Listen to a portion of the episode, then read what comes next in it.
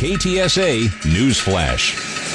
Several new state laws passed by the Texas legislature in this year's second special session take effect Thursday. Two of them, the election reform bill and the pro-life heartbeat bill, are already the subjects of court challenges.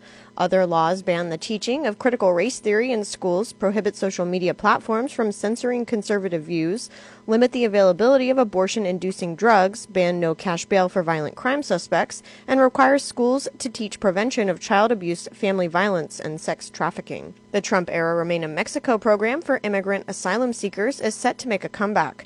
The program, officially known as the Migrant Protection Protocols, may be reinstated as early as sometime this week. In its announcement about the issue last week, the Biden administration said El Paso, Brownsville, and San Diego are the first border crossing areas where the policy is expected to be reinstated.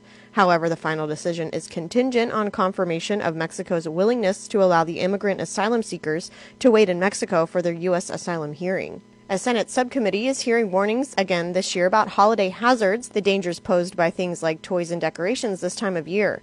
Hannah Rhodes with the U S Public Interest Research Group testified that consumers should scrutinize all products they're considering purchasing to determine if they could be counterfeit. Our advice for consumers on how to identify counterfeit products online includes reading through the entire product description for mislabelings and misspellings, researching the seller, being wary of reviews, and being skeptical of very low prices. Lawmakers also heard testimony about the dangers of small batteries and magnets in toys that kids may swallow and choking hazards. Correspondent Jim Kursula reports it's more than likely the latest COVID nineteen variant will appear in the U S. Health experts say it's only a matter of time before the Omicron COVID variant, first detected in South Africa, turns up in the U S. Doctor Francis Collins is director of the National Institutes of Health. We'll not be surprised if sometime in the next few days uh, we identify cases in the U S, considering that this virus has found its way already into a lot of countries, including our neighbors in Canada. Collins appeared on C B S Mornings. The C D C is now recommending all adults get a COVID nineteen booster in response to the emergence of the Omicron variant. Monday's recommendation is a departure from what the C D C had previously been saying. Earlier guidance was that people fifty and older and those living in a long-term care facility should get a booster, while it was advised that all other adults may get boosters six months after their previous shots. It comes as Pfizer is expected to ask the F D A for authorization for its COVID vaccine booster for sixteen and seventeen-year-olds. Texas Biomed is working with the World Health Organization to obtain samples of the Omicron coronavirus variant for research purposes. Doctor Larry Schlesinger, president and C E O of Texas Biomedical Research Institute, says the variant so far can only be found in one lab in South Africa, the country where Omicron recently was discovered. The African Health Research Institute will grow the variant, sequence it, and deposit it at the W H O biorepository. From there, samples will be distributed to labs worldwide for testing and research. A proposed mixed-use development near Bee Cave is getting some pushback from local residents. The Violet Crown Project calls for a twenty thousand seat amphitheater, two apartment towers, a driving range, nightclubs, research, and office space at a cost of up to perhaps seven hundred fifty million dollars. The proposed site is seventy-one acres on Texas seventy-one at Southwest Parkway next to a wildlife preserve. Environmentalists and some homeowners oppose the project, saying it would degrade wildlife habitat and create noise and traffic problems. An official with the South Texas Blood and Tissue Center says it may be time to relax certain blood donor requirements to allow more donors. Blood banks worldwide have been suffering shortages ever since the pandemic began. The Food and Drug Administration has restrictions in place for donors to ensure a safe blood supply. Last year, the F D A eased some of the restrictions, but Adrienne Mendoza, V P of Blood Operations for the local blood center, says more could be done. She says blood testing has improved and some of the restrictions are outdated. The Bexar County Sheriff's Office is reporting the death of a fifty-nine-year-old detention cadet on Monday during a physical exercise training. A class of thirteen cadets in their first day of a training academy had started their exercise when the victim experienced shortness of breath. He was allowed to rest but soon passed out. Academy instructors performed C P R and called for medical help. The cadet was pronounced dead at Methodist Hospital. His name hasn't been released and his official cause of death has yet to be determined. Closing arguments are underway in a federal trial to figure out how much the government owes the victims and families of the Sutherland Springs Church Massacre. The court has found that the Air Force was sixty percent liable for the twenty seventeen mass shooting that killed twenty-six people and wounded many more. After Devin Kelley threatened mass violence while in the Air Force, the service failed to enter his name into a national database to prevent him from buying a firearm. Three dozen families of the victims are plaintiffs in the lawsuit. Children in a tiny East Texas town are mourning the death of a friend. Correspondent Jim Ryan in Dallas says the eleven-year-old girl was killed over the weekend in a hunting accident with her dad. Sixth grader Daisy Grace Lynn George was hunting with her father on Saturday, and as he was unloading his rifle, it fired, striking the girl in the abdomen. The area was so remote, says Sheriff Brandon Fletcher. They actually used a siren to help him guide us to him. Daisy would die from her injuries. At her school, Assistant Principal Melissa Torrance says, everyone's wrapping their minds around it right now, but they are being very supportive of one another. The sheriff does not expect Daisy's father to face criminal charges. Jim Ryan, A B C News, Dallas. A San Antonio man is off to prison for thirty-five years for murdering his wife in twenty nineteen.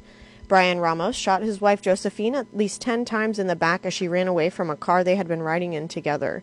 The killing happened about midday in a parking lot near the intersection of Fair Avenue and Gevers. The forty-one-year-old defendant entered a plea of no contest. The judge found Ramos guilty and sentenced him Monday. A San Antonio murder suspect may be involved with a missing woman from Oklahoma.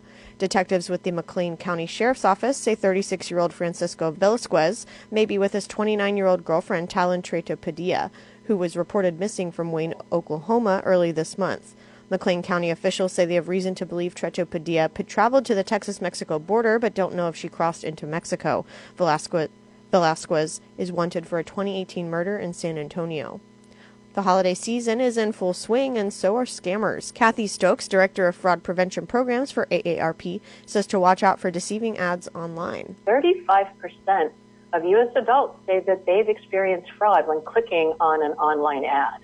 Stokes says if you've been scammed, report it. Today's a day for do-gooders. Cyber Monday is over. Now you're supposed to open your wallet and give. This Tuesday after Thanksgiving is earmarked for donating to nonprofits and volunteering at local community centers. It was started by New York City's ninety-second Street Y in twenty twelve as part of a partnership with the United Nations Foundation.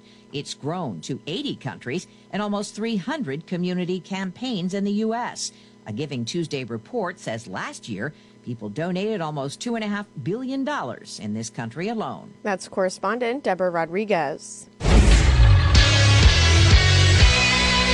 The San Antonio Spurs are rolling.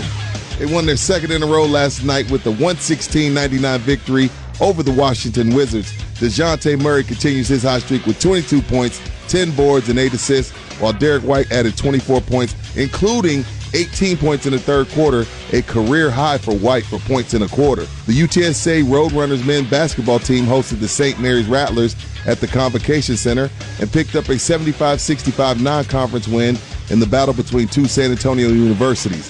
The first time the Rattlers and Runners have met in men's basketball since two thousand two.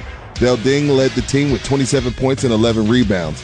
And the Texas Rangers signed shortstop Corey Seager to a ten-year, three hundred twenty-five million dollars deal, a day after signing Marcus Seaman to a seven-year, one hundred seventy-five million dollars contract, giving Texas one of the most expensive middle infields in baseball. For San Antonio Sports Star, I'm Rudy J.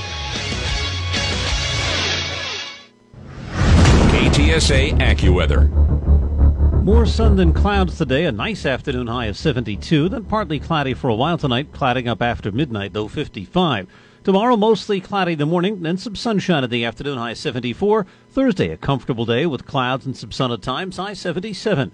I'm meteorologist Joe Lundberg with your K T S A Stevens Roofing AccuWeather forecast. And I'm Katie Barber. Good news around the clock at News Talk five fifty K T S A and F M one oh seven point one. And news anytime online at K T S A dot com.